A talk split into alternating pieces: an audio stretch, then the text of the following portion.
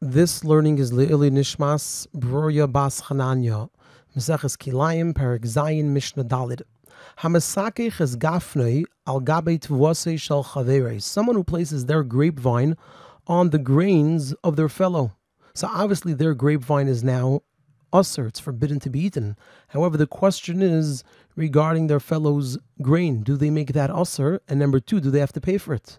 So the Mishnah teaches number one, Hareza Kiddush, the person did make the grains to become usr. And number two, v'chayev b'achar yosei. Even though they didn't really do it in such a fully direct way, they are liable. They are chayev to pay for the damage to the grain. The Mishnah presents a second opinion, which is Rabbi Yosi, Rabbi Shimon. Rabbi Yosi and Rabbi Shimon say that even though usually if something becomes usr, then it's usr and there's nothing that can be done. However, by kilayim, it's different. It's not like, for example, meat and milk, where once it's mixed, it becomes usr regardless of who it belongs to.